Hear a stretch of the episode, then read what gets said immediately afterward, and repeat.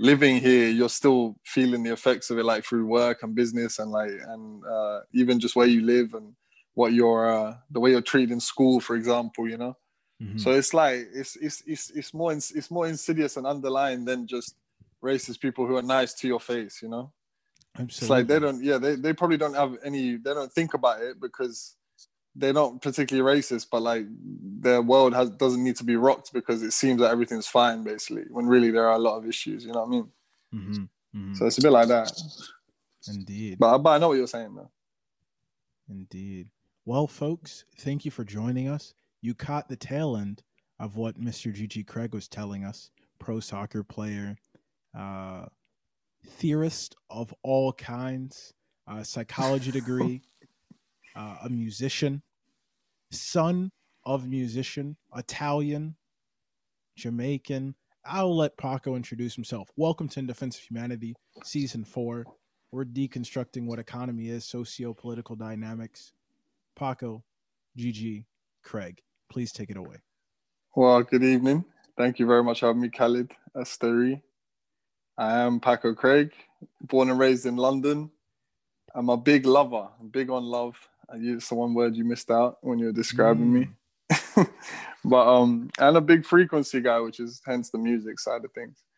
But in life, and I'm yeah, I'm, I'm, I'm it's an honor to be here, and I can't wait to get into some chats with you. Excellent. Thank you for being here. Mm. So we we had already started talking about this before we decided to start recording, and it's the passive racism or sort of you know institutionalized systemic racism versus active racism what i call the authentic racist um, okay. which is in and of itself inauthentic because it's allowing your ways of thought to control you. It's not critically thinking you know yeah. you, you yeah, allow yeah, your your your biases to be amplified by the people you hang out with and by the the type of media you consume. So you go like, hey, I know I dislike these people, and these are the reasons why I dislike them. So it appears that you're an authentic racist. You'll call me the N word to my face. You'll kill me even. But this is inauthentic in itself because it is against what it means to be to be human because you are just an ideologue. You're not even a real person anymore because you're unwilling to critically think. I mean, yeah, that, that makes a lot of sense. I would even go even further than just amplify and use the word to amplify, but I think it, it explains the whole thing. I mean, you obviously no baby is born racist inherently. Mm-hmm. They have no idea of it. So in in a way, in a really twisted and weird way, you can almost feel sorry for racist people, if that yeah. makes sense. Because they had no real they didn't even they didn't have a chance. Like that's the that's how they were conditioned basically. Mm-hmm. Mm-hmm. Yeah. Cause like I think the brown eyed, blue eyed experiment, which a lot of people have heard about, you know, there are inherent biases whenever we're born, you know, at, at about three to six months old. We know what we look like because we see it in our parents. So, evolutionarily speaking, you will have a bias for people who look similar to you because they're probably in a similar group, not for cultural reasons, but logically thinking, avoiding pathogens. If yeah, like evolutionary, group, even. What's that? Could be like evolutionary as well. You know, you just like obviously naturally you would want to stay close to the people you kind of mm-hmm. um, see yourself in. You know, just for safety. Yeah. You know, similar genetics. You can rest assured that someone in your group probably doesn't have a disease that you wouldn't be immune against. But if you mm. see someone who looks drastically opposed to you, initially the bias is is established. Oh, they might have something that I'm unfamiliar with. They look different, they speak differently, but then, you know, cultures start to perpetuate that. Not only do they look different, can't you remember a hundred years ago whenever people who look like them came over and then half of us died out? That's because they're nasty. They're inherently yeah. that's a part of their being. And then it keeps moving along yeah, I mean that that makes sense. Pretty extreme stuff though. Pretty heavy stuff. Indeed. So let's let's because this season is about we we say economy, but realistically, mercantilism and capitalism because that's what we deal with on a, a daily basis. Right. Um, so take us through your career, right? Because we we live in capitalist societies, regardless of what we call ourselves. The basis of both of our countries are capitalist. You have far more socially progressive statutes for human dignity, uh, health care. What in England? Yeah, yeah, I mean it's not hard though, is it? you'd have to It's be really like not. China or some. Yeah, you'd have to be some really oppressed country to be worse than America. Um, but uh, yeah, I wouldn't, I wouldn't, I wouldn't blow England's trumpet too loudly. You know, we're we're we're, we're following closely behind you and then always copying you from a distance. You know what I mean? In our own British way. So. So um, but like, what do you mean talk you through my career? In what sense? Like, so like take us, take us. So we went to uh, university together. yeah, uh, Khalid, myself, yeah. and then after that, take us, take us through so that the audience, the audience already knows who you are if they're true fans because they would have listened to season one. Yeah, yeah, true fans. Yeah, Yeah.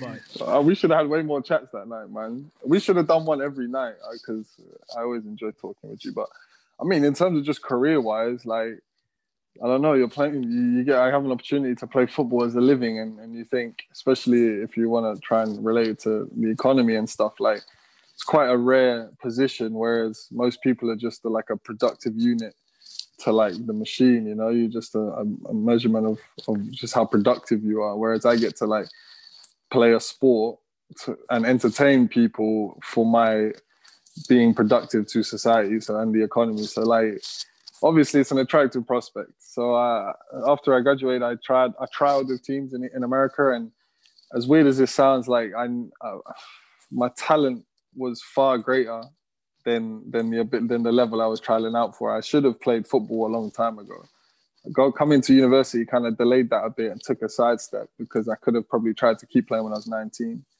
so I was always ready to play, and I always kind of figured out I wanted to do it. But but um, I just going to America like took the long path to. it. So I'm going to these trials thinking, obviously, if I can't play football, I will. And uh, got about five or six no's from teams because they weren't the right fit, and um, and you have to get used to those, like like just like any other life, you know. Like I guess if you were going for castings as an actor or or anything, or just a really competitive job offer you just I kept getting turned down, turned down, turned down, but it doesn't really bother me because I knew where my talents were. Like I knew how good I was, so I didn't really let these no's define me too much. And then eventually I signed with that team in Louisville, in the second uh, division of professional football in America, and was very lucky because I joined a team that was ready made to succeed. Like they had a very very strong culture, very together. So like everyone was on board with the same ideals. We even had a very clear and strict set of guidelines of expectations in terms of behavior. So you could be yourself and express yourself as much as you wanted, as long as you still showed these 10 commandments, for, for example, like give your most every day, put the team first, you know, like, and, uh, and then we won't have any qualms. Um, and so, yeah, it went really well there, but I was always playing down a bit to the standard. Like there was always a higher level for me. Um, but nevertheless, I was very successful with the team, and uh, we won quite a lot of trophies, and I won quite a lot of personal accolades. And so I decided to come back to Europe to see if I could play in this competitive market because I wasn't really making the millions that footballers do make. So I figured if I could do make the same money but in Europe, then it'd be another opportunity to live somewhere else. And also, I miss my family a lot, so I wanted to just be closer to them. So last, basically this time last year, last November, I came home, and uh, and obviously things were going well until everything shut down, and um, I've just been keeping myself in shape and training, and looking after myself until an opportunity does arise. It's, it's looking more and more like I might have to come back to America though, because it's extremely competitive. I'm not hearing anything. Mm-hmm. So I hope that kind of paints some sort of picture of my story. It does. It does. And that's Yeah. exactly the the way you told your story perfectly brought it to my uh initial question. Unless Thank God. you have a question? Yeah, go ahead.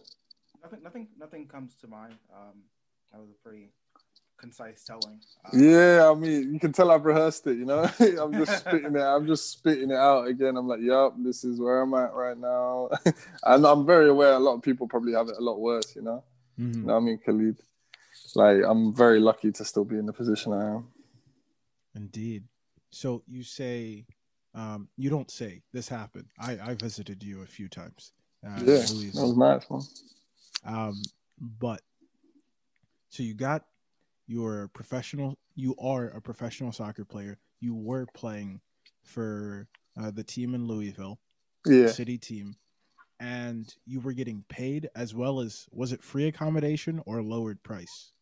No, so in that league, because you don't get paid that much, considered you're a professional athlete, they do cover housing. Okay. And if they don't cover your housing, you can be entitled to stipend, which is basically like a monthly allowance, mm-hmm. which is mm-hmm. just made for housing. So yeah, I was I was quite I was in a very comfortable position, definitely.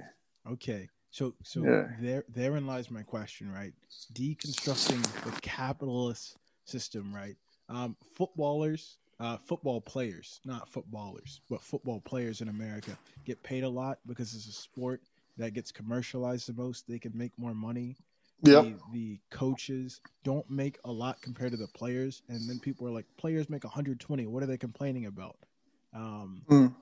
But it's like the team owner like commercializes everything, advertises, sponsors out the wazoo.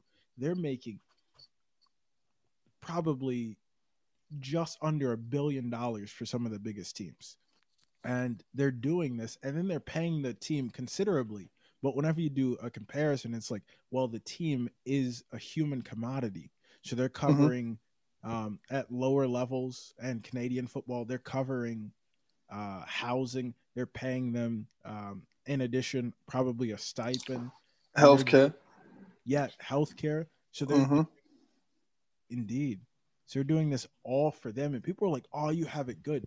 But then you think, well, you're a human capital. You're playing a sport, which the, the team owner might actually love the sport. I'm not saying that they don't, but you are the commodity. And whenever you uh, start to cost more than you you bring in, then that's whenever you start negotiating, or whenever you're doing better than what you're getting paid and then you now have the buying power to purchase yourself out or to sell yourself out to another yeah team. that's absolutely right yeah that's how it goes mm-hmm. i would say that it's in football though in soccer um it's still it's america is such an american thing america has its own way of of of uh mo- the way it models its business model sorry around sports um because teams in England, and this is probably speaks to like the history of where it came from. There's teams in England that are over 200 years old, for example. Mm-hmm. Like football teams that have played here in this place for this community for over 200 years, if you can imagine. And so in it's it started in the last 30 years or so, but soccer in, in England especially, the club if you owned a club, it was never about turning profit. It was actually never about that. It was like if your team was doing well, you probably weren't actually profiting that year. You were just enjoying it, and having a massively great time, bringing in trophies, which does bring in money, mm-hmm. but and also selling tickets, which obviously brings in money. Like you're bringing in lots of money, but if you're successful, you lose money essentially because you're pumping it all back into the, the product, which is the players, and you're making sure they have everything they need regardless of spending of, of costs and then they go out and they play the best you know or you pay them the most and they play and because they're the best players but when i come to america it's so clearly about that all the time every mm-hmm. decision that's made from the ownership is will this actually make us more money at the end of the day? And it's never once you have to fight you have to like fight and scrape with them for every little thing that will help us players which they think is like that's a bit extra. Do you really need to go see like a special stretch therapist or something?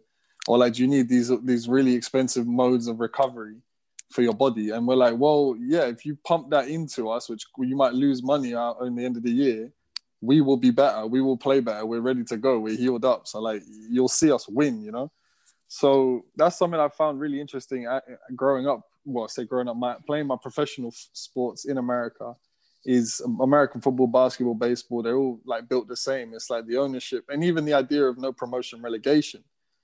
um, is like in itself, it speaks to the ownership owning the league and being like, this is just our club that we get to have fun with and make sure we like make money out of.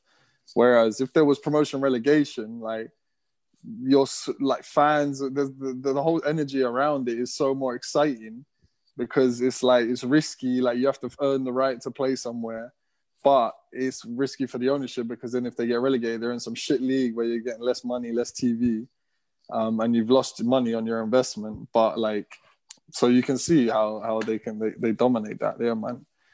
Um, yeah, sorry, I just kind of went on that as well. That's that's always been a massive uh, observation of mine. Um, yeah. Yeah, go ahead. Uh, thinking about like Ostar's statement, um, I've always kind of maintained this idea that, uh, especially like American sports, um, professional sports, whatever, um, definitely feels reminiscent of slavery. yeah, sense. yeah, we can. Yeah, absolutely. You are a commodity. You know, yeah. as, soon, as soon as you're no longer able to perform, you're gone. You know, yeah. your cut, your cushy lifestyle, being able to get put up and have these benefits, you know, those are all dependent on your ability to perform. And if you can no longer perform, you're gone. And yeah. with mm-hmm. that goes your quality of life, you know? And so you can imagine some expensive taste gets built up as well during the time, bro. You're eating out, you know, you're spending on your girls, like mm-hmm. Mm-hmm. it's mad, bro. But sorry, I can't cross you. Keep going, man. No, no, you're good. You're good. Um, I think that's all. Like, like everybody dreams of going like pro, right? That's that is that is that's like the dream, uh, mm. because the lifestyle that comes with it, and that is so deeply rooted in capitalism, right? You can love the sport, you can love the game, but you know, for a lot of people, the biggest thing of loving the sport, the thing that you're doing, is that quality of life change, right? You get mm. that you get that big shift, and so you know, it's capitalism making you feel like you have more value than you actually do within the system because at the end of the day the people that are really uh, making the money are the team owners are those stakeholders right so no you yep. are nothing more than a commodity especially within uh, american style sports i agree massively man in fact obviously my team was in louisville which is horse country and I got friends. I got to be in friends with a lot with a, with a horse trainer, an actual uh, race horse trainer. So the ones that would sprint and I'm looking at these magnificent like creatures, these race, these thoroughbreds that are going to race in the derby and things like that. And I'm like, I've, and I've got to go, I got to kind of go behind the scenes and see how they were treated. And in my head, I'm like, man, like, I feel like a racehorse, you know, like, like these things are whipped and pushed and like drugged up and like told to go out there. And the ones who win, win big, you know, but then it's like a few years time and then, oh, he breaks a leg up. Ah, sorry, like you're, you're lame now. You ain't good. The, the mm-hmm. best ones, the top mm-hmm. top ones, they obviously get that golden ticket where they're just fertilizing women for the rest of their lives yeah, for yeah, big paychecks. mm-hmm. But um, but the rest of them, man, they, they just get discarded once they've used them up, and and it is very much like that. It is. It's like I have. There's even there's the, you could even negotiate things like a car. You can negotiate everything in in a contract. I've been able to. I might be coming back to America now because it hasn't worked in Europe and uh, I'm trying to pull the pants down of the ownership because I've had a few years of negotiating, and I've represent I've always represented myself in negotiations, and it's taken me like three or four negotiations each time, growing in confidence to understand that no matter what happens, you will always be short sold when you're sitting down with with the ownership and the contract and talking contracts they will always still try and get a deal out of you. Mm-hmm. I put mm-hmm. I put three, four good, good, years into Louisville City. We've lifted trophies. We've had like we've we've broken records in our achievements. And then, and then when it comes to the end of the year, you're still sitting there saying, "Nah, this isn't good enough." Like, yeah, I'm gonna need this, this, this, and this. You know, like throw a car in there maybe. And then even even if you manage to to get through that and get some bits that you want, they've still come out on top. They complain. Yeah. They talk about budget this, budget that but you will always it will they will always make sure to turn a profit somehow. Mm-hmm. You know what I mean? It's mm-hmm. like you're, you're, never really inconvenienced. In, they make you feel like shit too. You know, mm-hmm. it's terrible, man. So yeah, so that's that is an interesting side to that lifestyle. I mean, unless you're Michael Jordan or something. Because I mean, you saw you saw in that documentary, Scottie Pippen, oh, yeah, he got yeah. done. He got done. You know what I mean? 7 mm-hmm. years locked in, like minimum. Like obviously, it was nice for any normal person, but in relation to him and where he was, he just got he got done in, and that happens all the time. Every time you sit down with them, mm-hmm. they don't give a shit about you or or how much you think you deserve. You know. Mm-hmm. Mm-hmm. Definitely. Mm. For for the audience who's listening, Save the Last Dance, brilliant documentary. Everyone should yeah. watch it. It's a yeah. little bit, uh, you know. I mean, I've got my own opinions about that, man. I mean, Jordan obviously had his hands all over it to make sure it was ridiculous. Oh, absolutely, absolutely. And, and he's, he's, opinion, he is a legend. He is a god. Go on, go on. Sorry. Yeah, but like Scottie Pippen, I I would say, you know, comparatively, Scottie Pippen put in, you know, Michael Jordan always says hard work beats talent hardly working any day. I would say Scottie Pippen was always out there on the court. People would be out, Scottie would be in there at like 4:30 a.m. putting in the time in order to be at that caliber, right? Yeah. He had natural talent. Everyone in the NBA at least has some what we would consider natural talent, whether yeah, yeah, he's obviously good. fast, athletic, but that that'll get you to the D League. That doesn't get you to the starting lineup of the Bulls. You know, you yeah. got to put in that time. Some Absolutely. people might have easier time getting there, but Scottie Pippen was like, "Hey, just because I got here doesn't mean I'm secure. I'm not Mike. I I am never secure. I could I could break my ankle tomorrow and I could have scored 80 points in one game and they will take me off next season." Yeah. Yeah, you saw how they did him with that with that contract, man. Mm-hmm and it's crazy. And when you do realize it's it's it's a bit of a mess, Khalid. You put you raised a good point because it messes your head a bit because there might be times when you are injured, for example, and your con and it's your last year in your contract, and in a, and you're panicking, man. You're you're you're desperate. You're like, Shh, like I just need to secure like some kind of guarantee for the next couple years, you know. Mm-hmm. And uh and so at that point, you know, you're like, okay, maybe wasn't such a a, you know, it wasn't such a like a, a beautiful dream to become an elite athlete. You know, there's a lot of there's a lot of things around it. Also, even like the media, you know, how you have to present yourself to the public. That's been a really interesting thing for me because you always have to do appearances and show up and talk to fans. And you even if you're having a bad day or something, and like I'm I'm very sociable, but I'm quite introverted. Like I don't care to go out and and like just start talking to people. And if you're having a bad day, you can't be moody, you know, because that's going to reflect negatively for the fans and the team. Then the team's going to have a bad image, and if the team has a bad image, then they don't make no money. So you can't be going around there being a. You gotta just put a smile on and just be pretend to be happy all the time, and so excited to meet these creeps who have like loads of loads of crazy signed pictures of you in their basement that they're just like hoarding for the rest of their lives, and you're like, what's going? You're like, should I be really excited to see you, or should I be worried? You know, you're like, you know, but nope, you just got to smile and, and, and you know, be super nice, or else mm. team loses money. Definitely. I think yeah. maintain. I think yeah, exactly. Absolutely, man. Uh, God, God, God forbid you let um, you let police brutality get to you. Yeah, exactly. decide to take a knee on the field, and then everybody uh, has a fit. Bro, it's just yeah, exactly, and yeah, I mean, I, I mean, as an athlete, that is like bare minimum of what someone could do. That is like a humble gesture. That's not you're not you're not shattering or breaking any any establishment. You're not like bringing down any you know you're, you're not ending world credit or something. You know you're not burning the banks down. Mm-hmm. You're just making a statement, and yet you get punished like that. It's just that yeah. I guess that's a great point, man. That shows you what it's like. Definitely, definitely. Well, you know, as we're discussing capitalism and uh, gladly, bro. It's America's fault, you know. Well, it's not America's fault, obviously. Historically, it's, it's, it's just come from yeah, it's come from from time and time ago. But this this you know the last 60 70 years or so uh, it's mm-hmm. america that i would point the finger at personally with yeah. this capitalism you know, it'd be it'd be nice if we had a little bit more of a social democracy. You know, if a pandemic swoops by, everyone's guaranteed a stipend, but as we're not, and in defense of humanity is not a 501c3 that is tax exempt yet, mm. we do have to go to an ad break to help pay for my internet bill. You got ad breaks? We do have ad breaks. Oh no, Asteri. That's ad breaks. What, what, who did you go for? what ads uh, we well, the people will find out right now.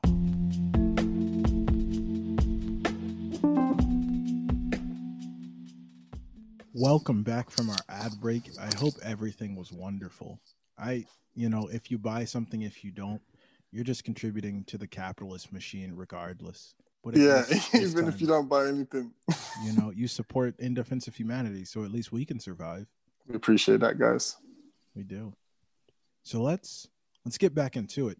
Khalid, Gigi, you guys were talking about some some good things. Why don't you give us a brief rundown of what you guys were hitting on so that the audience can sort of listen in?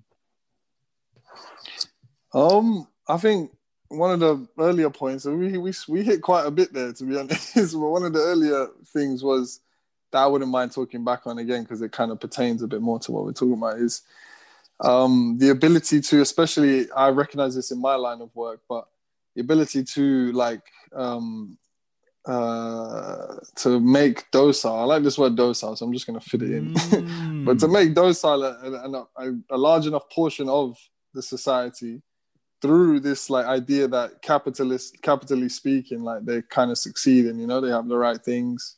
So like I, for example, playing, doing what I do, I had a house. I was able to maybe get help getting a car. I was living in a decent area with a with a pool, you know, with other young professionals, and then also throughout the city I was able to like use my my prestige, so to so to so to call it, uh, to get myself at events without buying a ticket or mm-hmm. at restaurants and like get to know the sh- kind of buddy up with the chefs and other interesting characters in the city. So um Ooh. so people who are sort of floating in that in that area like like we were saying before in like matrix uh reference like mm-hmm. you kind of you become really comfortable with it all that you don't want to like rock the boat you know the boat is very comfortable and and and moving along at a good speed and everything's going well so so you become very desensitized to anything mm-hmm. that would that would ruin that experience if that makes sense yeah mm-hmm. so so whenever as soon i was thinking you started speaking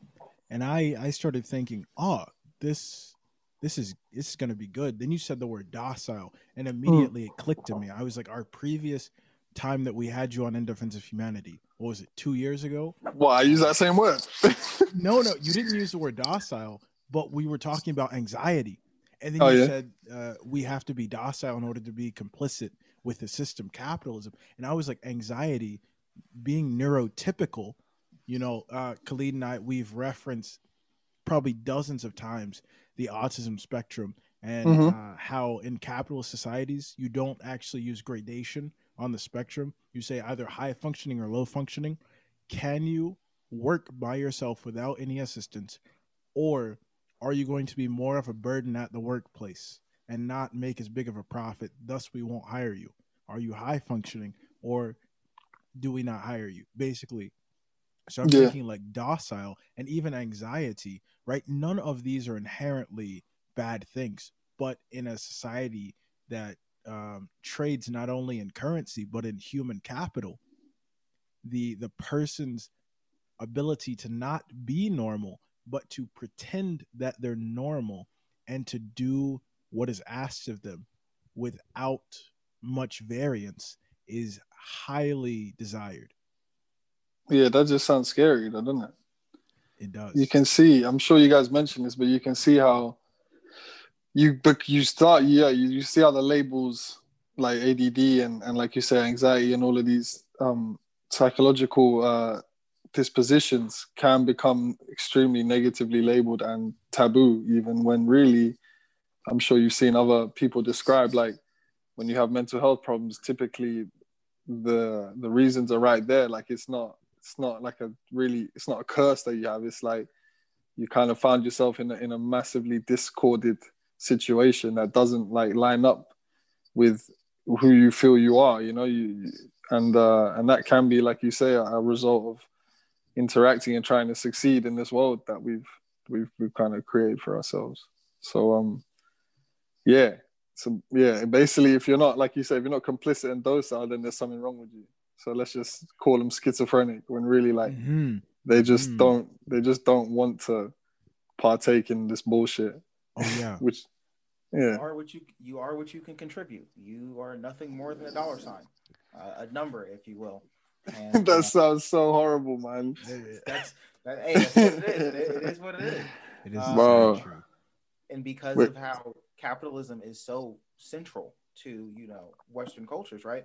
Um, um, because of that, you see, like as of recently, right? We've seen an uptick in um, like red scare type propaganda, right? Looking at our election cycle, the quickest word that um, conservatives will throw out is they're uh, they're socialists, yeah. social socialism programs, and all these all these different things, right? Painting these things as as negative, you know, and you paint it as negative because they are di- directly oppositional to capitalism. Mm. Mm-hmm. But straight up, what I also want to say, I listened to a brilliant talk with, um, who was it with Tristan? He's from, I believe, the New York Times. He was on another podcast, Armchair Expert, with Dax Shepard, and he said, uh, people on the left will often say, "How dare they uh, use these terms that we find, you know, like that's honorable to be more socialist. That's not a bad term. Why would they even use that against us negatively? They're a bunch of fascists. And we don't realize that we are um, calling them out for doing the same exact thing that we're doing. The yeah. same exact thing.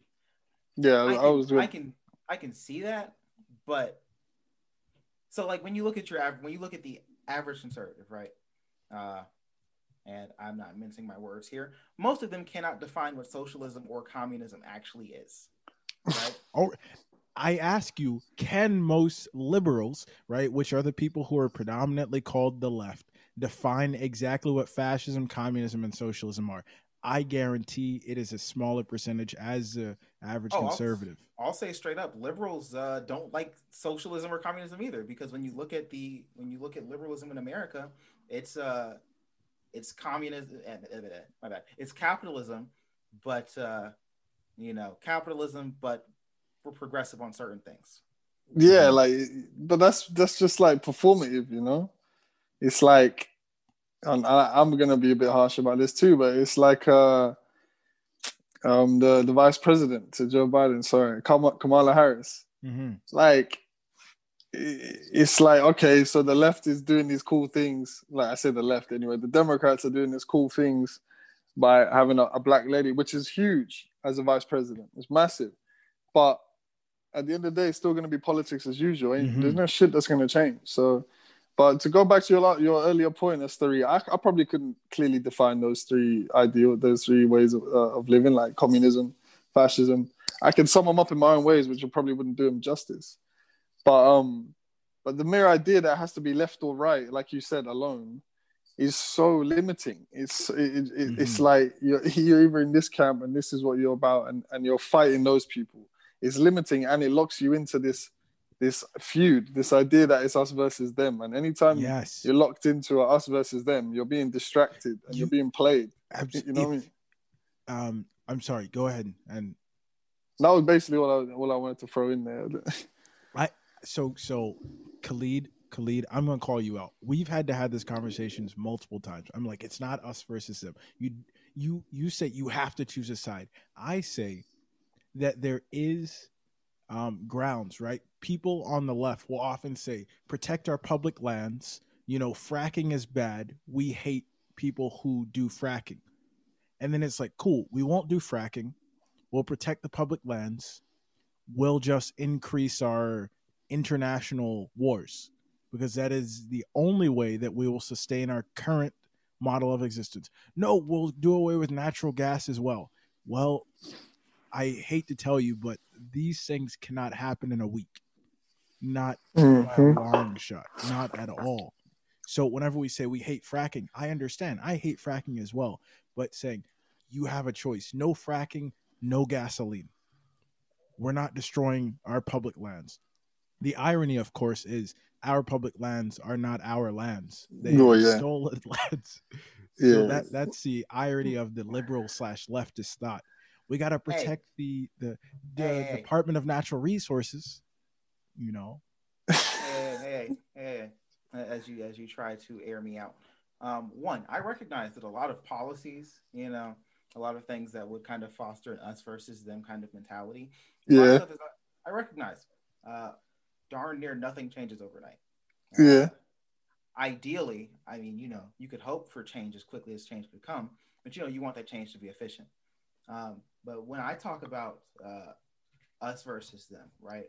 This is fostered in my argument is generally geared towards bigotry. Um, That's easy. Yes. And so within a within a system that has criminalized um, being a person of color or a minority, right? Uh, it does feel like us versus them. Them being the the bigots, the controlling, the controlling um, bigoted group, right?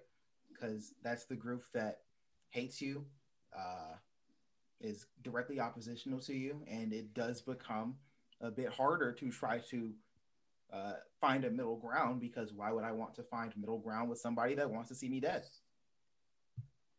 Mm-hmm. Mm-hmm. all right, that, that's a that's a very good point. I think the issue is it's like the and again I could this is just my take on it as well, but you have to try your best to not even acknowledge that side of things of of knowing that there's people out there who want to do you harm. You know that that mm-hmm. must be a horrible feeling. That must that must feel ter- i can honestly say that i haven't had quite that experience growing up the way i grew up. So i can't speak to how that feels.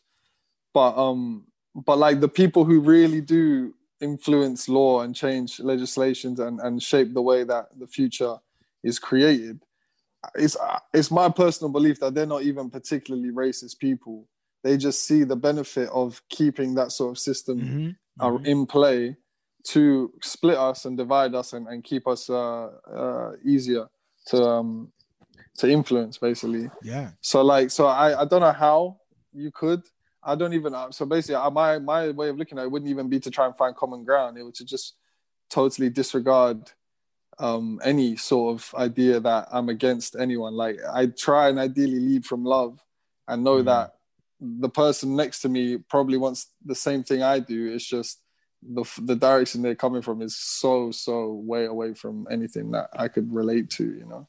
I always Indeed. think you know like race and race and class go hand in hand, right? Mm-hmm. Uh, it's hard to address racism without addressing um, class and classism, right? And so you look at the common factor between poor blacks and poor whites, right? There's a lot of similarities, a lot of intersection there. But because the racism that has been fostered, um, you know, that has let people believe that they're better than another group, uh, it's harder to see what connects us, and mm-hmm. it makes it easier for us to fight against each one another. And um, you know, it keeps us from observing the fact that there are inequalities that face us all kind of equally, mm-hmm. um, because there are still things that make us unequal.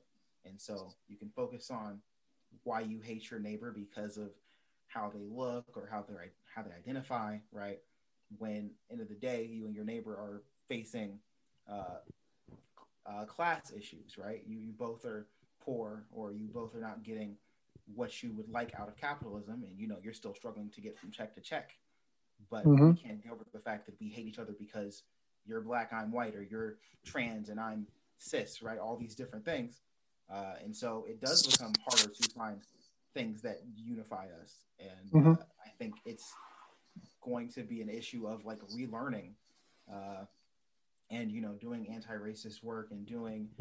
Um, doing work that makes us more progressive, but you know, progressive is like a bad word here. So, yeah, yeah, that's crazy. Yeah, I mean, you make that's a fair point, man. It's it's it's it's definitely a massive task. it seems huge. Yeah. But what do you think, Esther? You know, I've been I've been thinking specifically about Russia. Like, you know, Russia obviously intervened with Facebook to uh, target ads towards uh, people on the right. And mm. people always say, oh, well, Russia influenced the vote. But the thing is, uh, you know, like these agents who did this, these these cyber warriors, what have you. Because we have the same thing. Edward Snowden was our version of late KGB agents, right? We Yeah. it's it's not like we didn't do similar stuff and still do similar stuff. Like people who who think that we're somehow holier than thou are are just idiots. But um Russia also um among other uh states in this cyber terrorism so to speak influenced people on the left they would go into groups and they would incite people to say, "Hey, hey, look at what the conservatives are doing. Look at what they're doing." You know, like uh, target ads towards them that would show like a, a super super right wing ad, so that they would see it. Like I always see like Donald Trump ads, and I'm like, "Why am I getting these?" And it makes me sort of mad. I'm like, Yeah. "Stop showing me this YouTube." And then you know, I want to head somewhere, and I I tell other people about it. Imagine seeing like you're you're super left wing seeing a like a Donald Trump ad saying that Obama wasn't even born in this country. Early late 2015 early 2016 not even born in this country blah blah. Um we're going to kick out all the people that do us harm. And then you're you're left wing maybe even a descendant of immigrants right? Like first gen. Yeah, for sure. and then it's like, oh, I'm heading straight to um, a liberal Facebook group and sharing this with them. Oh, we're we're fired up. Let's head over and now, um, you know, post it. You're conservative. You know, your your your mom's friends typing, "How dare you say negative things about our president?" And now you're now you're attacking each other. Now you're it's us versus them within the same sphere of of friendship right or at least um, knowing each other now you're you're less likely to focus on other things that are happening Yeah, but you see how that's been happening this year as well, you know. oh yeah A lot. That's that's my personal belief. Okay, and again, no evidence, no nothing, but it's my personal belief why BLM blew up again so much that it did. We Because were, go on. we, we were at home, right? We were at home, and Yeah. uh, it's a lot easier to kind of not be able to like. It's it's harder to shut it out when all you can do is, Yeah, is look at the media, right?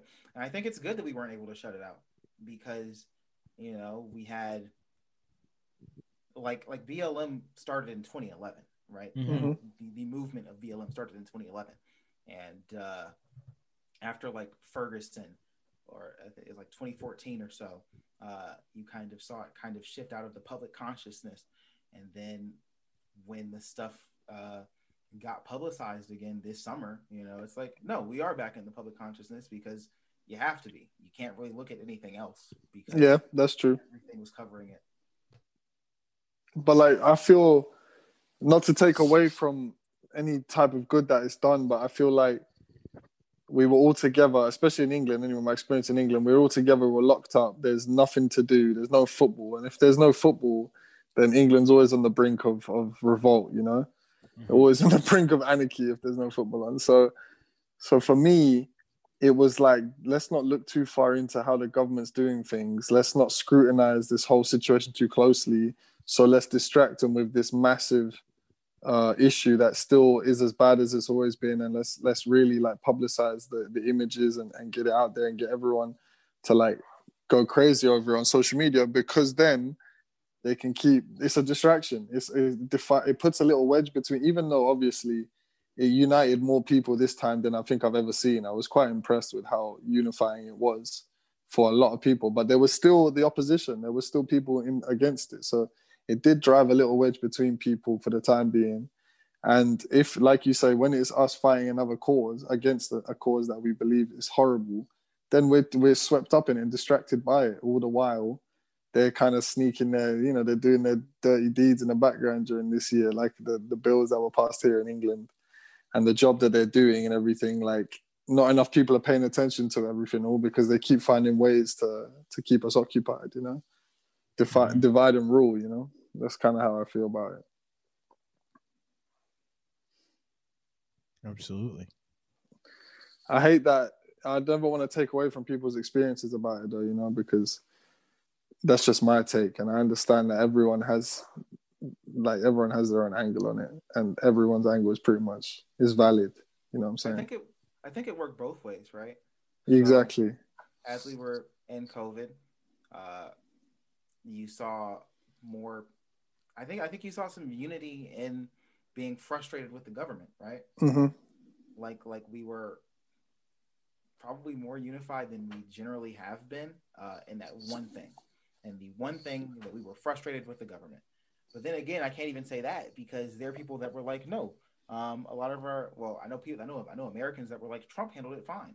Trump yeah. handled our COVID crisis perfectly fine, as good as yeah. he possibly could have. Um, so I guess I, I, guess I was being generous initially, um, but with the kind of uptick in publicity for police brutality, right? Um, it definitely, especially going into like election season, it definitely gave, it reinforced sides, right? Mm-hmm. That's what I'm saying. Yeah. It reinforced the progressive side being the side on like the side of Antifa, the side of BLM, you know, all this stuff. And the conservative side was the side of we back the blue, you know. Always. And those became political points. Yeah. And human rights uh, just shouldn't be a political thing in the first place, but they became reinforced political points to further divide us, right? Uh, and as you said, divide and rule, because we're already conquered through capitalism. Uh, yeah. Keep us, keep us distracted. Keep us thinking that there's a there's another fight, another frontier that we have to go fight on. Mm-hmm. That's my issue with it, man. That's why it's too damn. I mean, it's very it's, it's convenient for them, bro. And and and you mentioned like it becomes political, and like it definitely, for example, for BLM for sure, like ninety nine percent. The weirdest the weirdest part for me, it always comes in different forms. You know, it wasn't for me when it happened, or it wasn't like friends of mine had different values to me. You know, it's obviously for BLM clearly like it's any sort of educated and discerning like 20 year old or like 30 year old or whatever is is pretty switched on about just ethics and, and rights from from in my group anyway. And um so the weird one for me this time was like all the all my white friends feeling super guilty that they didn't understand and couldn't relate and were like desperately trying to be like no you have the voice because I need to know what's going on with you, you know, like, or like, let me shut up for a second and understand mm-hmm. instead of being like the mm-hmm. loud voice.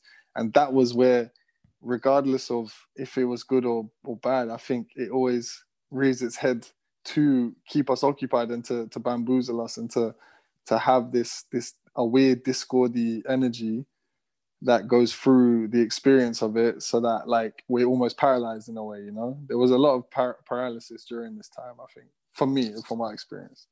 Mm-hmm. Mm-hmm. Um, but um, but then yeah, it's it's insane to make it political. Like you said, how how can it become a political matter? Everything got politicized this year. Like for example, wearing masks. So so for example, if BLM was a bit easier to to unify for the most part, like most of your decent most of the decent folk were like sort of on the same side for BLM. Things like mask, wearing a mask has ruined my some of my friendships mm-hmm. you know with people i love and respect and trust.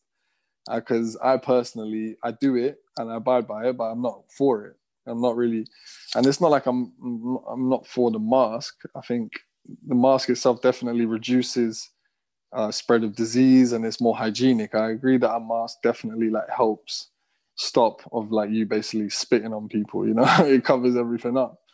But i just i just don't like um, how I, like the mask was used as a statement to, of I'm not on board with how the government is is dealing with this, you know. And in that sense, that is something I've struggled with, and that has driven a wedge between me and some of my friends, and it's divided us. And that's what they want, man. They, they want to keep dividing us, man, because some of my friends are like really on board with being careful and listening to the government, even though the government are clearly don't have our best interests at heart and I'm a little bit more like rebellious and thinking like, look, like they're not helping us, so I'm just gonna figure out the best way to help myself. And that is go on. No, go ahead. I'll let you. I'll no, I mean I'm talking a lot, but I just wanted to mention that the the it just blows me away how everything can get politic, polit- like become political and and mm-hmm. some like I guess this is a socio-political talk and like something so simple as wearing a mask or not in public is a massive political statement. That's what blows me away.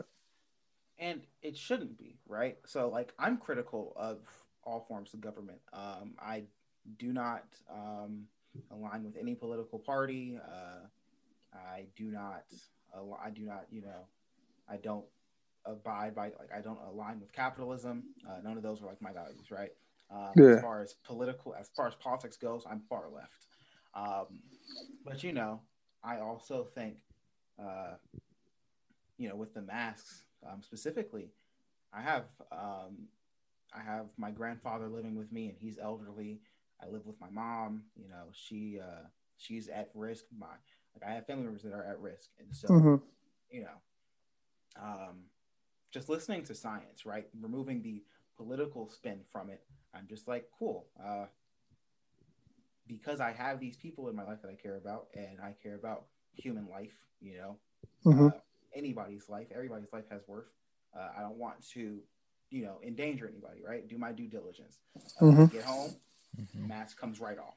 Uh, it shouldn't be political, right? It's just being decent. And you said you go out there and you wear yours, like even if you don't agree with it particularly. Right? Yeah, yeah. It's, it's it's doing your part. It's being a decent human being, and that's that's kind of like where this whole uh, that's kind of where this like divide becomes, right? Because it's like, well, who defines what being a decent human being is? You know? Yeah.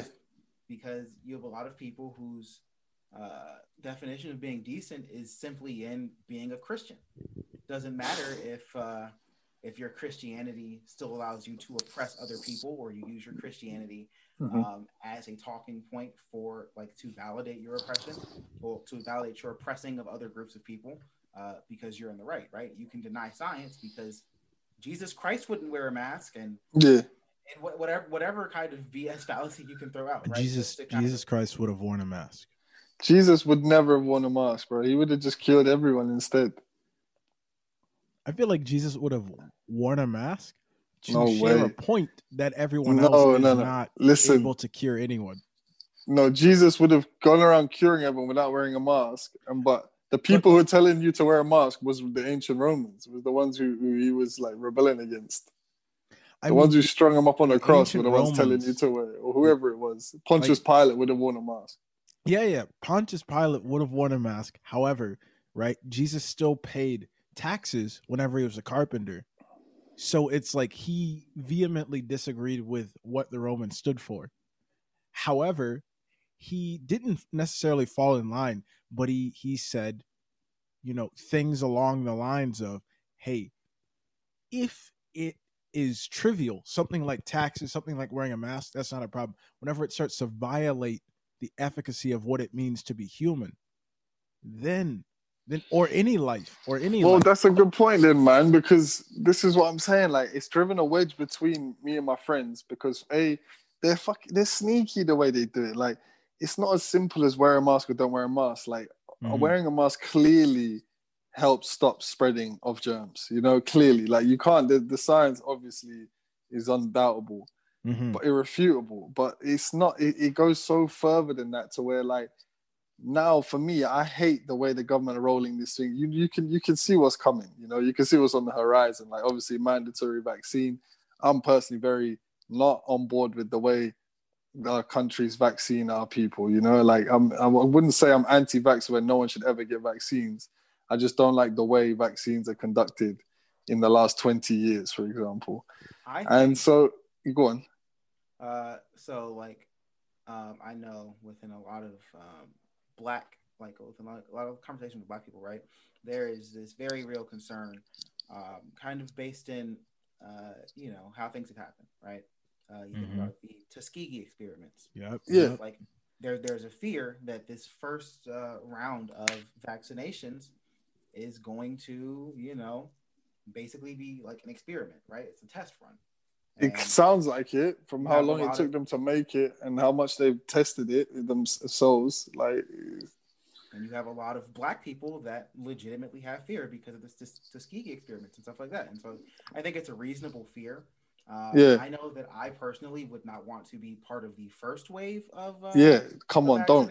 Please don't. But, yeah. You know, I'm once it once it's been tested and once you know it's been proven to work without uh, giving people side effects. Too many, yeah, without too many side, side effects. effects yeah, you know, I'm I'm I'm 100 percent down for it. I just don't want to be in that first run just because. So you so you see yeah. my issue here is like. I'm when I'm like anti-mask, it's more like I'm anti the way the government have used this virus as a tool to come clamping down on this next new way of of, of keeping us surveillanced and watching over us and having security on us and like and they can it's, it's, it's like it's an age old tactic that's been used from, from many dominant countries to shock a society into absolute till they're on their knees. Like our economies are smashed to pieces. And so they can exploit us and get anything out they want out from us. Like all like workers' rights don't matter anymore. There's so many people dying gagging for a job. And like the medical the reasons for them to say, look, like we're gonna save everyone, we're gonna help everyone, it comes at a cost, you know, it's on their terms.